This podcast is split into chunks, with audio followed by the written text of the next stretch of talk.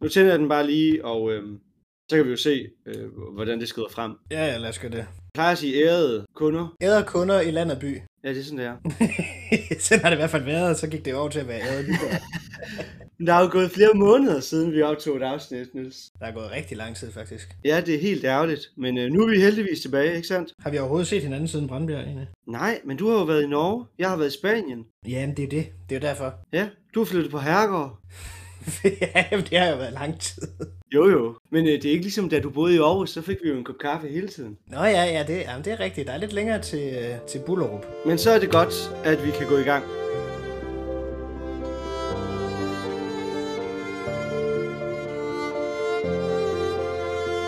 Ærede kunder i land og by.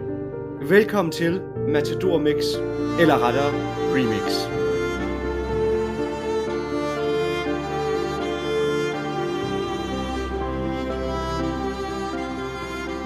God eftermiddag, Alberto, så er vi på den igen.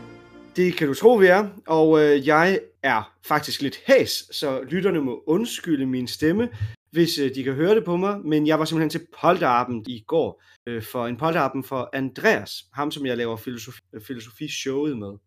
Øh, så øh, det blev en god fest, du kender ham jo selv, øh, Niels, men, øh, men øh, nu er jeg jo selvfølgelig så lidt hæs. Jamen, jeg så godt dit opslag på Facebook, så jeg tænkte nok, at, at du har været ude og, og slå til Søren, han har sagt. Ja, sådan er det jo. ja, sådan er det jo. I dag, der tager vi jo podcasten op igen. Vi starter med en øh, række bonusafsnit, fordi der er en lang række ting, som vi egentlig godt kunne tænke os at fordybe os i, eller tale om i forhold til øh, Matador. Og øh, derfor så har vi besluttet os for at lave en række lidt kortere øh, afsnit, hvor vi så øh, kaster os ned i øh, avisartikler eller i bogkapitler, øh, kapitler, der har behandlet Matador som fænomen. Og øh, det bonusafsnittet i dag kommer til at handle om, det er Ib Bundebjergs øh, elektroniske fiktioner, tv som fortællende medie. Og det er en bog fra 1995. Og det er en bog, der faktisk på rigtig spændende vis formår at stille en lang række spørgsmål til øh, matadorer og forsøge at øh, undersøge, jamen, hvad er det for et landskab, som de øh, kom ind i, og så videre. Men øh, inden vi overhovedet kaster, over, kaster os over teksten selv, så er Nils, hvem er den her Ip? Jamen, uh, Alberto i Bundebjerg, han er uh, professor emeritus, så altså forhenværende professor i film- og medievidenskab ved Institut for Medieerkendelse og Formidling ved Københavns Universitet. Så det her er jo en, uh, det er jo sådan en matador i sådan et medieperspektiv, vi skal, vi skal kigge på i dag. Eller med den, den analytiske brille, der hedder altså tv-serien som medie med øh, matador i fokus. Det er en bog, som er inddelt i nogle kapitler, og det er så kapitel 4, der omhandler øh, Matador og den danske tv-følgetong. Så det er altså ikke kun en bog om Matador. Det, det er et kapitel, der handler om Matador. Ja. Og, Men det er jo virkelig spændende, når sådan en øh, kapacitet, øh, sådan en, en ældre professor med masser af erfaring, kaster sig over øh, noget så folkekært som Matador. Så, så begynder vi jo at spidse ører, fordi vi jo også ligger i det der spændingsfelt mellem det, det lidt mere akademiske, og så øh, vores store kærlighed til serien selv, øh, uden større omsvøb. Og øh, der kan man jo sige, at der er det jo interessant at se på, hvad er i Bundbjergs indgangsvinkel. Hvordan siger du, han deler øh, sit kapitel op? Jamen, kapitlet er sådan set delt op i tre dele, øh, hvor første del hedder Ballingformlen og den danske tv, eller den danske følgetongtradition. tradition og øh, del 2 hedder Verden ifølge Balling og Company, fortælleformer, æstetik og ideologi i Matador. Og tredje del hedder Den bedste af alle tv-følgetong og spørgsmålstegn, Matador-receptionen. Så der er altså sådan lidt forskellige temaer øh, på spil her, og noget af det har vi sådan set også allerede snakket om, men jeg tror også, det vil være fint i sådan en bonusafsnit, at vi ligesom får opsummeret nogle, øh, nogle af de pointer, vi har været igennem. Det er jo ved at være noget tid siden, som sagt, så det kunne nok godt ja, det er det genopfriskning. Men så synes jeg, at vi næsten skal starte med begyndelsen. Inden Matador overhovedet kommer til, så er der jo et medielandskab i Danmark. Øhm, hvad er det, hvordan er det, øh, professor øh, Bundebjerg, han øh, karakteriserer det medielandskab, som Matador bliver skrevet ind i? Ja, det er, nemlig, det er nemlig interessant, fordi det er det første, han sådan set tager udgangspunkt i. Og øh, altså, han behandler jo, han går meget ud af det her med øh, at behandle selve følge traditioner Der skulle måske snakke om, hvad, altså specificere, hvad en følgetong er, og det er jo simpelthen bare Ja. en, øh, altså i det her tilfælde er det jo en tv-serie, Matador, men det kunne også være en øh, serie, der kører i radioen, altså en radioserie, eller det kunne for så vidt også være en bog, øh, en roman, der simpelthen kommer i flere afsnit over en bestemt periode. Øh, så det er, jo, det er vi jo meget bekendt med i dag, kan man sige. Og du siger, det er en, det er en gammel dansk øh, tradition at lave de her følgetonger. Har du nogle eksempler på, på sådan nogle klassiske følgetonger, inden vi, vi kommer ind i, i hvad skal vi sige, Matador? Ja, altså det, øh, ja, det skal jeg nok lige komme ind på. Øh, altså man kan sige, at den, der nok er nær, mest nærliggende øh, at hive fat i, er jo sådan en, der kommer lige før Matador øh, i Danmark, nemlig Huset på Christianshavn for eksempel. Ja, Men man kan sige, at det han, det han tager udgangspunkt i, det er, at Matador er lavet i en tid, hvor at man faktisk begynder at se sådan en, øh, en, for, en forbrugeradfærd, hvor at forbrugerne i højere grad selv kan sammensætte deres, øh, deres medieforbrug, fordi vi har ligesom på den ene side både tv-mediet, men vi har også radiomediet, og det konkurrerer også med, ja, altså, hvad ved jeg, altså andre typer øh, af øh, medieforbrug, som altså, man læser og øh, forskellige andre ting. Så, så altså på den ene side, så er der ligesom en konkurrence, øh, hvad det angår. Det er jo sjovt, sådan en tv-serie som Krøniken, som jo så foregår i, op igennem 50'erne og 60'erne, som, som ligesom tager over, hvor Matador sluttede, som er lavet lidt efter. Det handler jo sådan set om hele den her nærmest konflikt med fjernsyns indtog i, Ja. i, i forhold til radioen, også i sådan en familiedrama. Men øh, på den anden side, så er det også en periode, skriver han, hvor at vi har et slags sammenbrud for den her meget klassiske public service kultur, fordi der i højere grad er sådan en individualisering og pluralisme, som han kalder det, som hersker i selve tv-produktionen.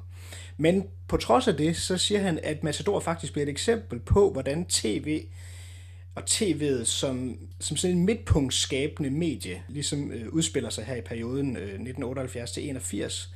Netop for det første måske på grund af det store seertal. Han skriver, at da den blev genudsendt for tredje gang i 1989, så blev der registreret over 3 millioner seere. Det største seertal målt til nogen udsendelse i dansk tv overhovedet. Og øh, der prøvede jeg lige at google, øh, fordi den her bog er jo fra 1995, så det kunne godt være, det var overgået siden. Så jeg prøvede lige at google øh, og fandt et opslag fra DR fra april 2018, hvor man kan se en liste over mest sete udsendelser gennem tiderne. Og der står Krøniken, afsnit 10 faktisk, øh, som nummer 1 øh, sendt på DR i 2004, der havde 2.714.000 seere. Og så går det ellers dernede af på en tredjeplads, har vi for eksempel Olsenbandens sidste bedrifter, sendt på TV2 i 1995, der havde 2.658.000 seere. Og vi har sådan noget som EM, øh, Danmark-Tyskland finale, altså EM i fodbold i 1992 på en femteplads. det kan jeg simpelthen ikke tro, at det ligger på en femteplads. Det er jeg virkelig overrasket over. Jeg skulle lige til at spørge ind til dig, hvordan kan den ikke være det mest sete danske tv overhovedet?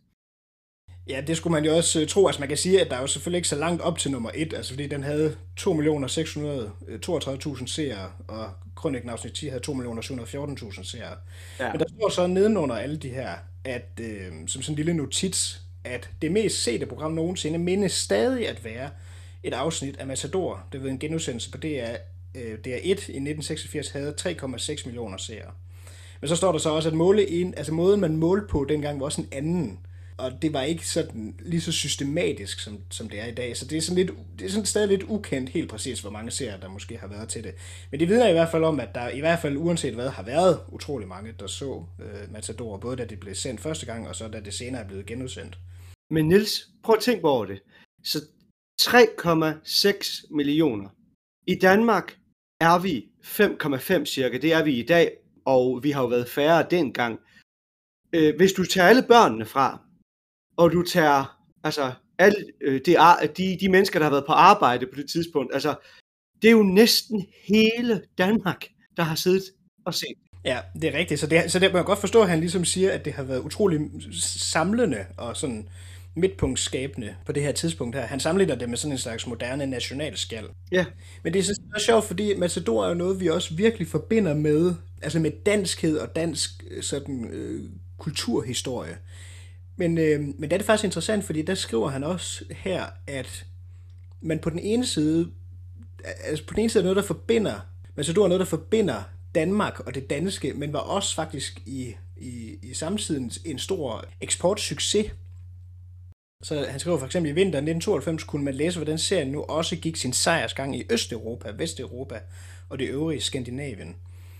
Og der peger han altså på, at, at hemmeligheden bag den her appel, altså den her dobbelte appel, ligger i, at der på den ene side altså er tale om en historie, der bygger på den, du ved, den kultur og historie og hverdag, som vi kender, og det er ligesom her, man skal finde kvaliteten, både til det lokale og det globale, fordi det kan vi godt lide at se. Ja.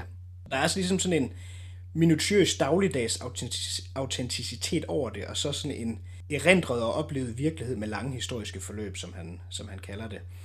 Og øh, det er meget interessant, fordi han henviser også øh, til øh, Lise Nørgaards refleksioner over selve overgangen fra netop den serie, der kom før Matador i Danmark, altså Hus på Christianshavn, øh, og så til Matador. Øh, fordi der er jo også nogle genganger i selve holdet bag de to øh, øh, serier der. Og der er ligesom forskellen, skriver, skriver hun, eller siger hun der, at vi går ligesom fra at kunne skildre persontyper i sådan et meget stramt ritualiseret narrativt format, eller sådan fortællemæssigt øh, format, hvor man altså ikke kan begynde at lege med store spring i udviklingen af personer øh, og i selve plottet, til at man pludselig begynder at tænke på større mønstre og påvirkninger og udviklinger. Altså så Matador var simpelthen et produkt, som skulle forene underholdning på den ene side, og så en mere historisk kunstnerisk seriøsitet på den anden side. Og det er simpelthen det, han kalder Balling-formlen. Altså hvordan den her balance mellem de to ting ligesom går op i en højere enhed. Og Balling-formlen er så at sige, jeg ved ikke om opgør det rigtige ord, men hvad skal vi sige, det som, som ændrer medielandskabet. Altså, det er den formel, der, hvad skal vi sige, gør skiftet. Ja, det kan man sige, fordi at, altså, der, der har været forskellige... Øh, altså det, som Balling gjorde, det har man for så vidt også kan se elementer af i, i serier, der kommer før øh, Matador. Men det er som om, at det ikke bliver gjort, øh, hvad skal man sige, med lige så stor finesse som, som, i, som i Matador. Så han formår ligesom at, at, for, at samle en hel masse tråde, eller hvad skal man sige, altså få det, til at, få det til at gå op på en helt anden måde. Og det han selv beskriver, nemlig, altså han, han, han tager så udgangspunkt i forskellen på at lave film, og så til at begynde at lave, lave en tv-serie. Der skriver han, eller der siger Balling selv, øh, som Bundebjerg der refererer, at når man har med en film at gøre, så kan man ligesom regne med en koncentreret modtager. Altså det er klart, hvis vi ved, at vi, vi, vi har sat en film på, og vi skal sidde halvanden time og se på den, så, så er man mere koncentreret.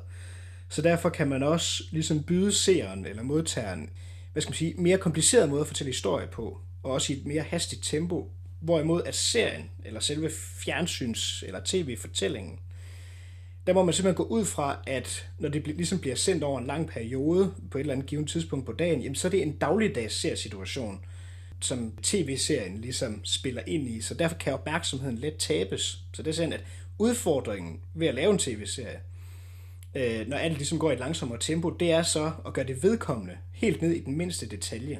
Ja. Yeah. Så det er en kombination mellem en dramatisk nerve og en episk ro. Så det er jo en meget, meget smuk måde selv at formulere sin egen formel på, kan man sige. Ja, det må man sandelig sige.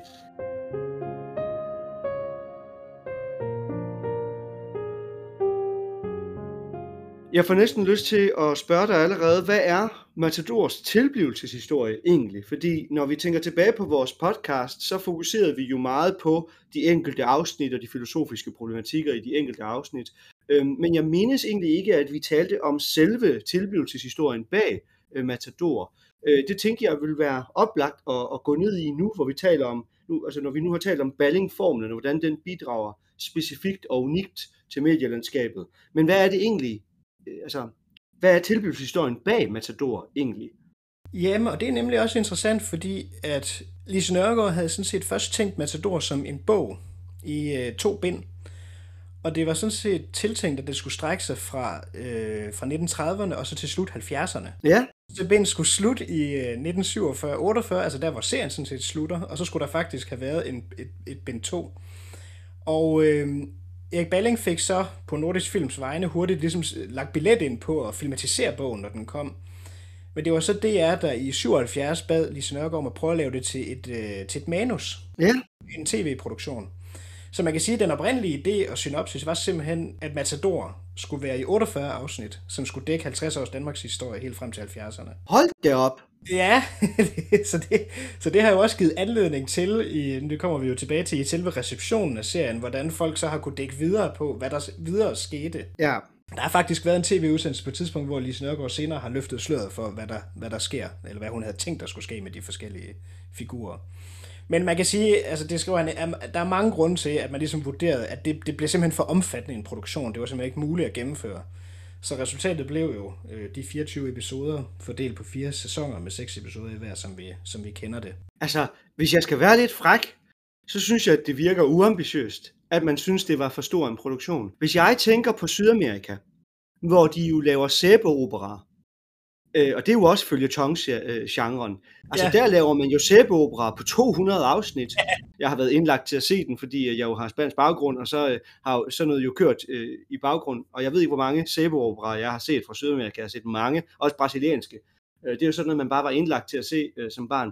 Men det, min point er mere bare, at, at når jeg tænker på sådan nogle sæbeoperaer, så synes jeg da, hvorfor i alverden har man ikke haft, øh, hvad skal vi sige, modet og ambitionen til at fuldføre det, fordi jeg ville da helt vildt gerne have set 48 afsnit Matador. Ja, helt enig, det ville jeg også rigtig gerne have set, og det skulle jo, men så skulle det jo også ligesom være lavet i et, i et hook, kan man sige, altså fordi... Ja. Hvis man, hvis, man, hvis man senere ligesom tænkte, okay, nu prøver vi at tage den op igen, så, så ville det jo ikke være helt det samme, kan man sige.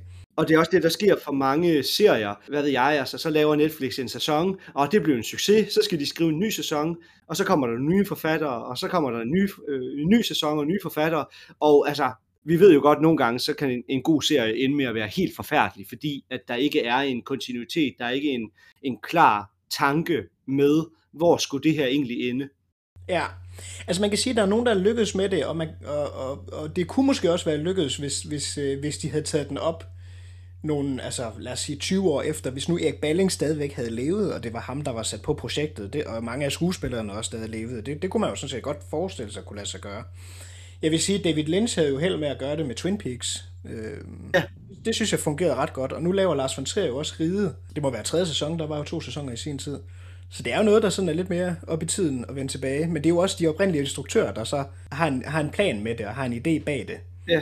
Og øh, det, det ville det jo også skulle have været her, fordi at, at han skriver også for eksempel, at en af de måder, de sikrer kontinuitet i serien, det er, at både Erik Balling og Lise Nørgaard fungerer simpelthen som de sidste gennemskriver af hvert afsnit, selvom der er forskellige forfattere, altså manusforfattere ja. på hvert afsnit, for ligesom at sikre den her kontinuitet øh, i hele den samlede øh, fortælling. Og det er jo sjovt, fordi hvis jeg lige må komme med en, med en, med en reference, som måske er lidt urimelig, men Star Wars, altså en af de problemer med de nyeste tre film, er jo netop, at det ikke er blevet Altså man har ikke haft en klar tanke med alle tre film. Øh, altså hvad var den episke fortælling, der skulle fortælles? Hver film, der er der en instruktør, der har sat sig ned og tænkt, hvad har jeg lyst til at lave?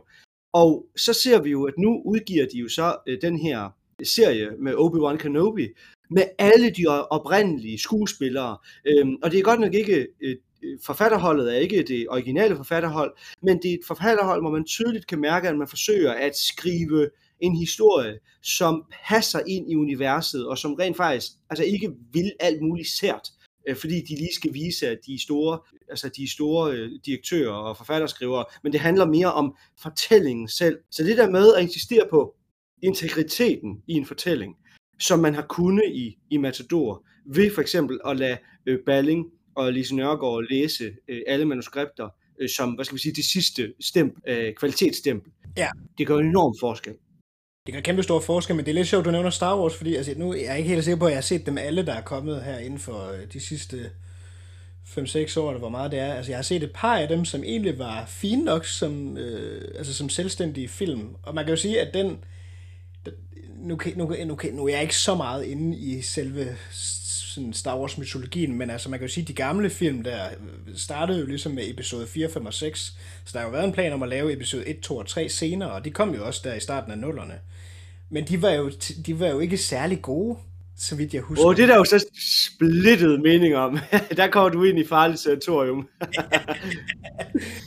og ved du, hvad det sjove er? Eller jeg har oplevet rigtig mange unge mennesker sige, at de bedste Star Wars film, det er 1, 2 og 3. Nej, det er rigtigt. Ja, der er rigtig mange unge mennesker, der føler det. Og der er rigtig mange mennesker, der siger, at film 3, det er den bedste Star Wars film, der nogensinde er lavet. Og det er så sært for en, som har altså som er vokset op med, med, med de tre klassikere og høre den slags ting. Men det er der mange mennesker, der, der føler i dag. Men, øh, men jeg vil sige, at det er farligt territorium. Forbandet sludder og vrøvl. ja. Nå, men inden vi kaster os ud i, i at lave en, en hel sæson om, om Star Wars, eller hvad end det nu, hvad end det vi kunne finde på, så, så vil jeg gerne blive ved med at, at, at tale om Matador, øh, først og fremmest selvfølgelig. Det, det er øh, vores øh, primære interesse her øh, Ja. i de her bonusafsnit.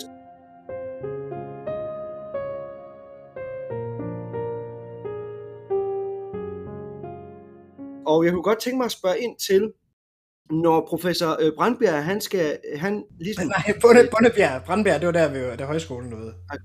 Ja, høj, ja, hold da op, ja, ups. Nå, øhm, jamen, jeg var jo til polterappen i går, så det er min undskyldning. Ja, min, min stemme knækker. Jamen, jeg har, jeg, jeg har da også øh, en undskyldning. Jeg var til, øh, hvad hedder det, øh, ude, ude til sommerfest på min svigerfars arbejde. Og der var der både fadelsanlæg og fadelsbåd, og der var pandekagebåd, og, og sådan et, et lille omrejsende kuffertcirkus. Nå, og træk. Nej, der var i hvert fald støvlekast. Nej, der er støvlekast. Og så var der, så var der, så var, så var der cirkusskole efter den der optræden der, så der var jeg jo lige oppe. Men nu, nu er jeg jo selv en uh, gøjler af Guds nåde, så det var jo ikke sådan en skole, det var jo mere en uh, vidensudveksling mellem kolleger, vil jeg sige. ja, dem, der har oplevet dig på Brambjerg Højskole, de ved i hvert fald godt, at du er en gøjler. nå, nå. Ej, jeg, jeg driller. Men, øh, men det næste, jeg vil, jeg vil spørge ind til, Niels, det er øh, professor øh, Bundebjergs, hvad skal vi sige, blik på, på Matador som narrativ struktur, og hvad for nogle teknikker, den egentlig bruger til at fortælle. Fordi det er jo det andet element af, af det her kapitel, som vi, som vi taler om øh, i det her bonusafsnit. Hvad er det egentlig for nogle strukturer og for, øh, fortælleteknikker, som øh, Balling gør brug af? Jamen, øh, jeg vil først fremhæve øh, noget, som jeg jo personligt synes er meget interessant, og som også var noget af det, jeg talte om på øh, højskolekurset, øh, nemlig topografien, altså det, der har med stederne i Matador øh, at gøre. Ja, pavillon og øh, øst. Yes. Ja, ja, selve altså hovedgaden, Algade og øh, Skærens Magasin, hjemmet, øh, eller de forskellige hjem, jern, Banken. jernrestauranten og banken, og alle, alle de der forskellige steder, vi ser. Yes. Og det bliver faktisk også, det fremhæver han også, øh, og det kunne man sige, det er endnu et eksempel på, hvordan ballingformlen fungerer. Altså det her med simpelthen at kombinere det mere specifikke med det almene, eller det lokale og det globale øh, med hinanden.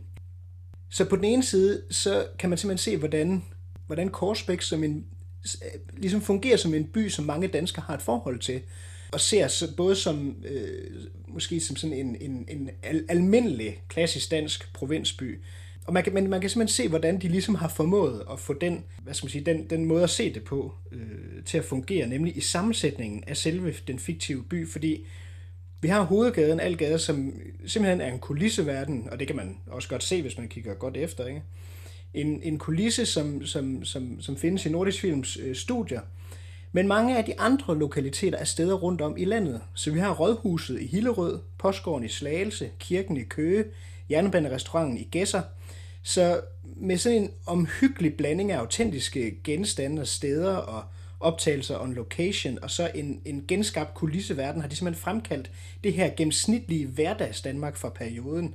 Så alle, du ved, kan genkende det som en typisk historisk hverdag, fordi det simpelthen er taget alle mulige steder fra i landet. Men uden at man simpelthen Ja. kan præcisere det, eller lokalisere det til netop et bestemt sted. Så det er jo sådan set en, en, en, en, en spændende måde at angribe det på, Meget. ved ligesom at skabe den her dynamik her. Og et af de andre eksempler på, hvordan den narrative struktur fungerer, hvordan de rent teknisk ligesom får koblet det sammen, det er faktisk den aller, aller første øh, sekvens, altså introen i første øh, episode. Og øh, der bliver topografien igen øh, øh, betydningsfuld eller signifikant, fordi at øh, hvor man tidligere måske har brugt sådan noget som miljøet som sådan en slags, øh, ja han kalder det establishing shots, altså før vi ligesom hurtigt går til dialogen og handlingen, så får miljøskildringen en øh, meget mere selvstændig funktion i Massador. Og det kan man altså se i, øh, i startsekvensen der i episode 1. Fordi det, og det er også noget, af det vi Ja. talte om, at vi gennemgik episode 1, at vi kommer ligesom, vi kommer udefra ind via Larsen, ikke? altså Chris Hanna Larsen der med bilen, hen til Agnes Jensen, som jo repræsenterer arbejderklassen her i starten af serien, og så, øh, altså, som står ude foran Varnes hus. Så det, vi får også ligesom et blik nedefra arbejderklassen, så udefra og nedefra. Og, øh, og han siger, at den her lange introsekvens uden dialog er sådan en slags stumfilmsgreb, der ligesom understreger sted, stedets betydning, eller topografiens øh, betydning. Og det næste klip er så røde på stationen, Og vi har bindeledet mellem Korsbæk og verden udenfor, netop på grund af stationen, og også krydsklipningen af aviserne, som de hver især læser og holder, der ligesom binder de sociale klasser og aktører, vi skal have i spil sammen på sådan en, ved at skabe den her associationsteknik med, med, med avisen. Og der har vi igen også både det lokale, øh, altså vi ser avisen i stuerne, og så det aviserne beretter om, altså nyheder fra verden øh, udenfor. Og der fremhæver han jo også især den øh, geniale scene, hvor vi ser hunden, altså Daisy, der ligesom vandrer fra hånd til hånd, indtil den ender hos den laveste i hierarkiet, altså Arnold. Og øh, han fremhæver ligesom latteren fra Agnes, der står og griner af ham, og så den her lidt mere latente aggressivitet fra Arnold. Og så de her seksuelle undertoner og signaler, der ligger i, at Vicky har andet for end ligesom at varte Albert op, og hun, skal, hun er allerede afsted ud af døren til, på vej til tennisbanen for at mødes med sin elsker, finder vi ud af senere. Og han siger, at hele den startsekvens blot lægger simpelthen de kræfter, der folder sig ud i skildringen af hele den her historiske forandring senere. Så det er noget, der kommer nedefra, udefra. Det har forbindelse både til det seksuelle og driftsmæssige, til normer, til psyken eller det psykologiske, og så hverdagslivet og øh, de sociale og historiske kræfter. Så der sker rigtig meget i, øh, i introsekvensen, som simpelthen kan ses helt ned i de her flydende arrangementer i kameraføringen og i øh, stumfilmsgrebet simpelthen. Sjovt, de her sådan nogle introscener. Når man tænker på mange filosofiske værker, så øh, er noget af det vigtigste at læse introduktionerne. Jeg glemmer aldrig de der første forelæsninger, øh, da for eksempel professor Hans Fink, en, en, en gammel eminence i, i det filosofiske landskab, han kunne tage de tre første linjer, og så kunne han tale i en halv time om de tre første linjer, og så havde han åbnet hele bogen op. Og det er lidt det greb, fra filosofien, fra litteraturen, at i indledningen, der skal man sætte tonen for det hele. Og hvis man kan åbne indledningen op, så har man hele kernen allerede der, ikke? Og det er jo virkelig utroligt. Det er jo ikke så tit, vi ser det nu om dagen. Øh, men her formår øh, Matador at gøre det på mesterlig vis. Ja, fuldstændig rigtigt.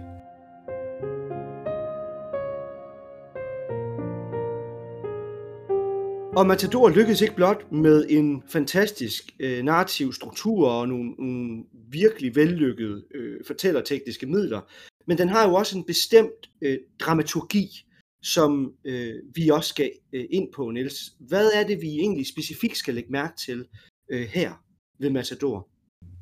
Jamen, jeg synes, det er utrolig spændende, den måde, han stiller det op på, fordi det er jo, nu er det jo så et, den tekniske, øh, medietekniske værktøjskasse, han, han griber fat i, kan man sige, fordi han skældner ligesom mellem det, han kalder totaldramaturgien, deldramaturgien og afsnitsdramaturgien.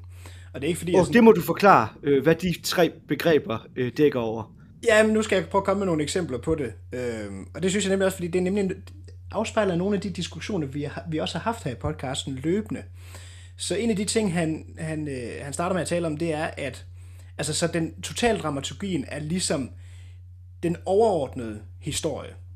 Altså den, der simpelthen... Ja. Øh, øh, det, det, det hele handler om, så at sige. Øh, Epos, den store fortælling. Den store fortælling, selve hovedforløbet, hvad er egentlig kernen i, i Massador? Hvad er det egentlig for en historie, øh, som bliver fortalt her? Og øh, den er først og fremmest, siger han, altså bestemt af den narrative dramaturgi, altså så selve den fiktive histories dramaturgi, hvor det ligesom er hverdagshistorien øh, der er, så at sige, er hovedstrømmen. Og så den, den store historie, altså, eller hvad skal man sige, den faktiske historie, det kunne for eksempel være tiden under besættelsen. Øh, det er mere en understrøm, som resten ligesom kan spejle sig i, eller forholde sig kommenterende til. Så, så, så altså, det er ikke en, det er ikke en følgetong, der sådan er der sådan dokumentarisk prøver at skildre Danmarks historie som sådan. Øh, den store historie er ikke en selvstændig dramatisk historie. Og øh, der nævner han to andre serier, som, øh, hvor det netop forholder sig øh, sådan. Han nævner Winds of War og Days of Hope. Og øh, jeg vil nok, altså det jeg kom til at tænke på, det var i en dansk sammenhæng, kunne man måske tale om sådan en som øh, Ole Bornedals 1864. Ja. Der er det jo meget tydeligt, at det er det historiske forløb, altså øh, fortællingen om øh, Danmarks nederlag i den anden slesvigske krig øh, i 1864. Det er ligesom det, der er hovedstrømmen, og så må personskildringerne og de menneskelige relationer, øh, som ellers skildres, det er ligesom understrømmen. Og de dramaturgiske greb, der ligesom skal binde det sammen. Men det er selve den her historiske fortælling, de prøver at genskabe. Ja, så de mennesker, som er med i den film, er i virkeligheden fuldstændig ligegyldige. De er der bare for at give mulighed for at fortælle historien om 1864. Altså man kan i hvert fald sige, at der er en lidt en blanding mellem nogle historiske personer, de prøver at skildre, og så måske nogle, nogle fiktive øh, personer, som jo i hvert fald ikke har været kendte, men som jo fungerer som soldater i krigen, og så får vi selvfølgelig nogle små biforløb og sådan noget, men det er ligesom ikke den, fikt, den fiktive historie, der er hovedstrømmen. Det er ligesom den store faktiske historie, man prøver at skildre på, en, på, på fiktionens præmisser selvfølgelig. Ja, men i Matador kan man så omvendt, er det så det, vi kommer hen til, at, at i Matador, der er det omvendt i højere grad karakterernes øh, altså udvikling, der er i centrum. Ja, lige præcis. Altså, så det, det, kan, det kan sagtens være, at, at, øh, at Matador også skildrer, hvad skal man sige, en brydningstid og et, et, en forandring øh, på et tidspunkt i, i Danmark, hvor vi ligesom, altså som Balling selv siger, at provinsen mister sin uskyld, og vi går fra bundesamfund til industrisamfund. Men det er ikke Danmarks historie som sådan, man forsøger at skildre. Det, det, det er ligesom noget, som, som hele tiden ligger som en understrøm, og som vi kommer ind og ud af, så at sige. Øh, det, det er simpelthen... Øh, det er den fiktive historie øh, om Mads Gern, der kommer til Korsbæk og udfordrer øh, den her by her, som er, som er øh, hovedhistorien. Ja. For at sammenligne med en anden nuværende tv-serie, som mange af vores lyttere måske også kender til, øh, som også er blevet sammenlignet med Matador, altså Badehotellet, der kan man sige, der er krigsårene også ligesom kun en del af seriens overordnede rammesætning, og altså ikke det, der dikterer hovedforløbet, hvis man overhovedet kan tale om et hovedforløb. Det, det er sådan lidt mere, det, der er sådan lidt mindre kontinuitet i, i badehotellet end i Matador, eller det er mere sådan en samling sådan afsluttet småforløb sæsonerne imellem. Øh, men, men dog mere kontinuitet i for eksempel Hus på Christianshavn. Ja. Så man kan sige, for ligesom at sammenligne de tre, der kan vi sige, at i huset, der opererer man altså med en afsnitsdramaturgi. Altså så det er afsnit for afsnit, uden at der nødvendigvis er en stor sammenhæng imellem afsnittene. Og i Badehotel, der har vi så en, altså både en afsnitsdramaturgi og en sæsondramaturgi, så der, der hænger sæsonerne øh, ligesom sammen. Der er en historie i hver sæson, der ligesom udspiller sig. Og i Matador, der har vi simpelthen alle tre led. Vi har en afsnitsdramaturgi, altså afsnit for afsnit, der skal der ligesom være nogle bestemte øh, en, nogle bestemte forløb, en, en, en mindre historie, der udspiller sig, og nogle temaer, som tages op. Og det har ligesom sin egen logik. Og så skal der også være en sæsondramaturgi, og så en totaldramaturgi. Øh, yeah. Så Matador har ligesom alle tre led. Så, men altså, jeg tror ikke, jeg går nærmere ind i sådan det tekniske, hvordan han udfolder, hvad der præcis sker. Ej, så kan man jo sige, at hvis man er interesseret i det mere tekniske, så kan man jo selv øh, låne bogen på biblioteket, eller kaste sig over øh, bogen øh, og kapitlet selv. Som sagt, bogen hedder Elektroniske fiktioner og tv som fortællende medie fra øh, professor Ib øh, Bundebjerg.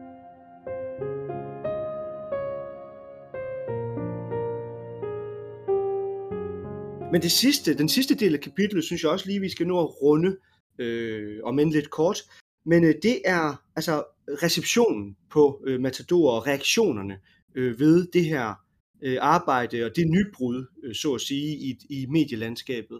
Øh, hvor, hvad skal vi blive mærke i der? Jamen altså, det synes jeg også, øh, altså det er jo så tredje, ja, tredje del i bogen der, eller det kapitel, som hedder øh, altså det starter med et spørgsmål, simpelthen den bedste af alle tv-følgetonger spørgsmålstegn, og så om Matador-receptionen, altså om selve modtagelsen af serien. Og øh, der er det interessant, fordi øh, altså der starter han simpelthen med at sige, at hvis, hvis ser majoriteten har ret, jamen så er Matador den bedste af alle tv-følgetonger nogensinde, fordi det er simpelthen den flest øh, danskere har set, ikke? Men det er også interessant at se på modtagelsen og efterspillet af Matador, fordi der, øh, altså der arbejder, opererer han jo med et, et, sådan set et teknisk begreb, altså det vi kalder tekster, og det er altså ikke nødvendigvis kun skrevne tekster, men altså, øh, så for eksempel, udover det vi så vil kalde primærteksten, som er selve serien, altså Matador, og den analyse, vi kan lave af Matador som serie, øh, og alle de her tekniske greb, ja, så har vi også alle mulige andre, andre typer af tekster, så for eksempel øhm, øh, lanceringstekster, anmeldelser, øh, øvrige analyser end lige den, vi har set her. Og så det, han altså her kalder snakketekster. Og det kan fx være sådan noget som læserbreve, eller fanpost, eller oprettelsen af fanklubber. Det vil også være formiddagspressen og ubladenes måde ligesom at dække videre på det fiktive. Øh. Og det kunne måske også være en podcast i 2022, kaldet Matador Remix. Ja, det kunne det. Det ville nok også være en snakketekst. Ej, det ville nok være en blanding mellem en snakketekst og en analyse. Ja. Men ja, også en, også en snakketekst. Men altså, han, han nævner også, at... at og det er du er jo også et snakkehoved, Niels. Ja, ja, ja, og du, du, du er et sludder, Ja! jo, jo.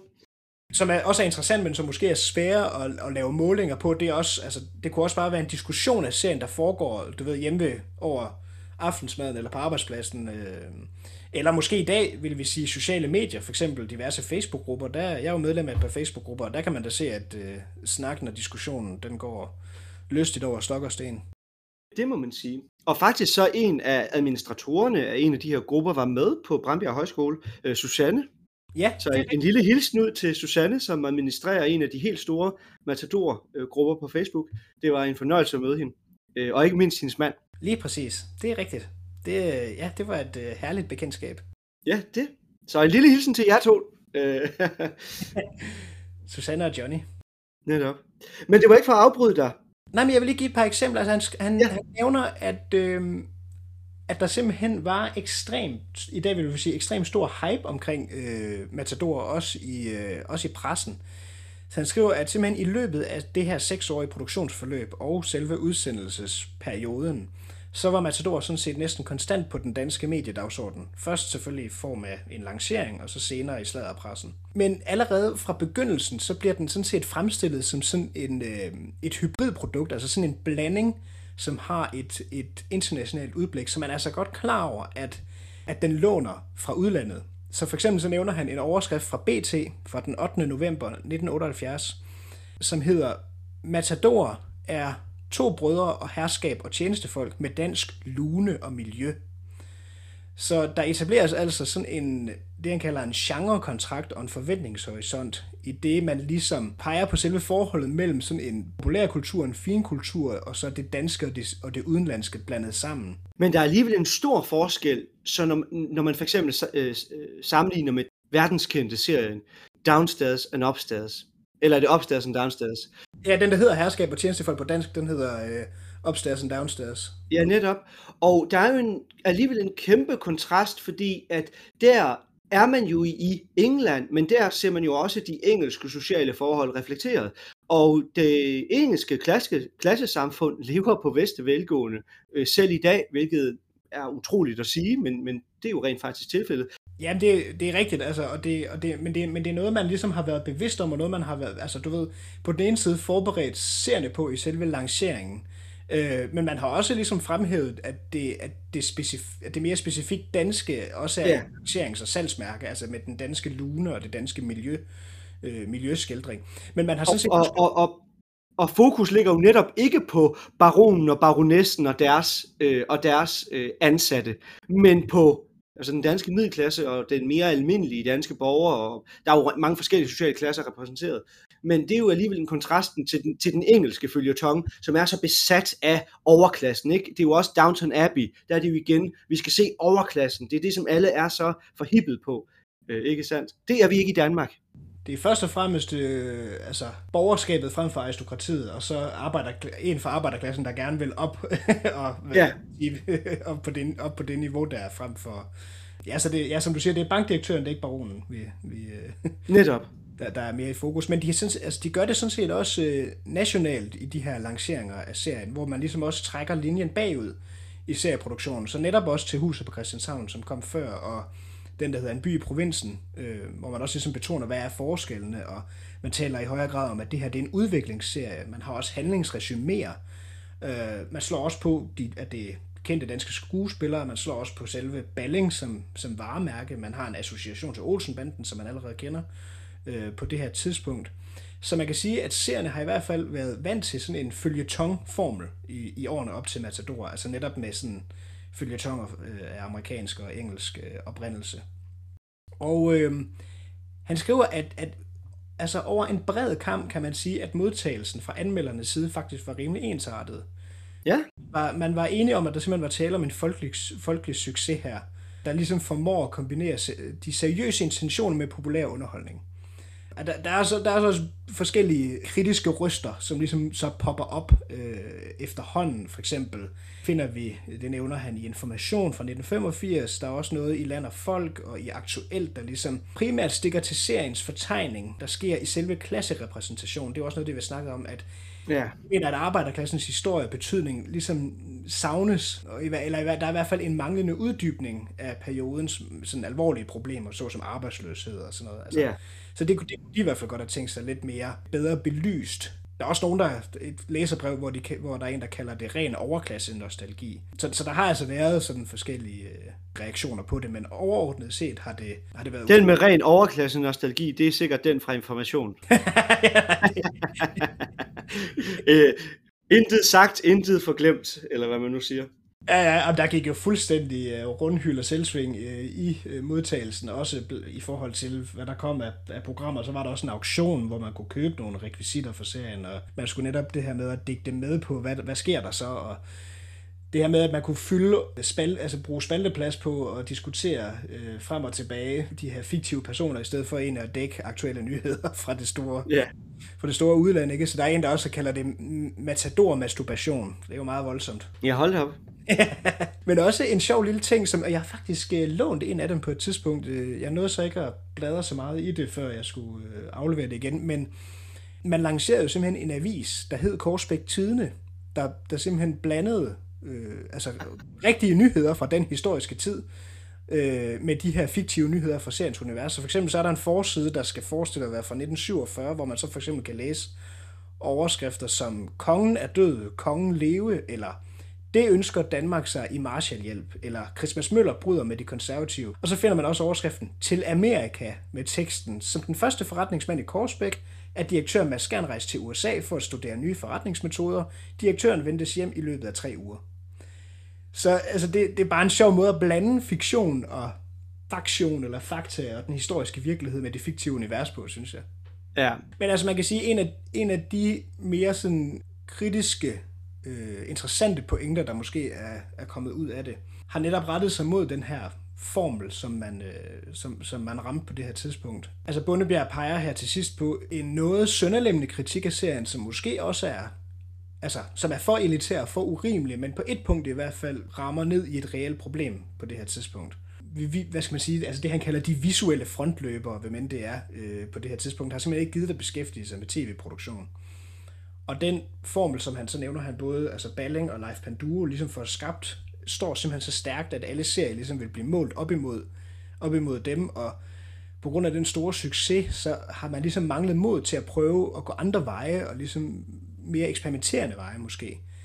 Øh, og det mener han simpelthen også, man kan se den store satsning, der kom efterfølgende, altså i 1993, hvor Balling så igen netop også er instruktør. Jeg tror, det må være Bryggeren. Øh, den nævner han i hvert fald i en fodnote lidt, lidt tidligere. Den fik yeah. 1996, så det var en ret stor satsning. Men det er jo det her med, at alt, der nogensinde så bliver udgivet i Danmark, altid, måske står det ikke i skyggen af af Matador, men, men det kan jo godt være tilstrækkeligt godt til, det bliver sit eget, men det vil altid blive sammenlignet med Matador, ikke? Altså når Krøniken kom, når alle de her serier kom, så var sammenligningen altid til Matador, og konklusionen plejer at være den samme. Matador gjorde det bedre, og hvorfor, I så, hvorfor kan I ikke gøre det bedre?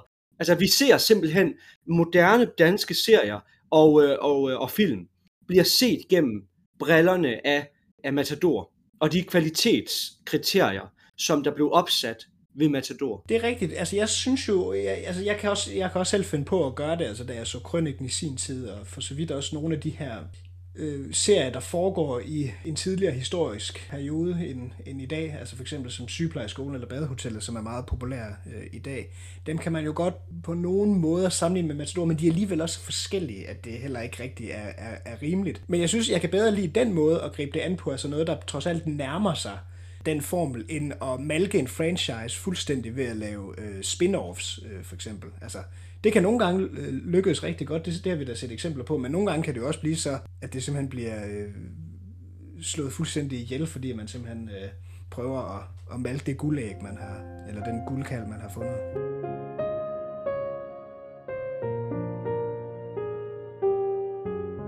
Nå, men Niels, jeg tror, vi er ved at må, lagt mod enden, og øh, jeg synes jo bare, det er fedt at begynde at optage igen. Og øh, øh, kære lyttere, de her bonusafsnit, de bliver måske lidt kortere og lidt længere.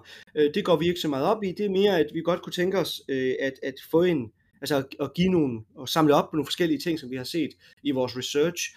Øhm, yderligere så kommer de her bonusafsnit ikke til at udkomme med en fast rytme, ligesom vores første sæson gjorde, men det kan jo være, at vores anden sæson, den bliver produceret med en vis... Ja, et vist interval. Et vis interval, netop. Øh, så det kan være, at vores anden sæson bliver produceret til et, med et vis interval, hvis sådan en anden sæson kommer. Jeg synes, I skal holde øje med eventuelle trailere i vores liste. Det var i sig selv en teaser for traileren. Ja, ikke? Er det ikke sådan, man gør? Det er sådan moderne kommunikation. Jamen, så er der vel ikke andet for end at sige tak for i dag, og øh, jeg håber, I fik noget ud af det, og tak fordi I lyttede med. Mind mig lige om, hvad jeg skal sige. Du skal sige, øh, øh, du har lyttet til Matador Mix, eller rettere Remix. Det var sådan, det var. Tak for i dag.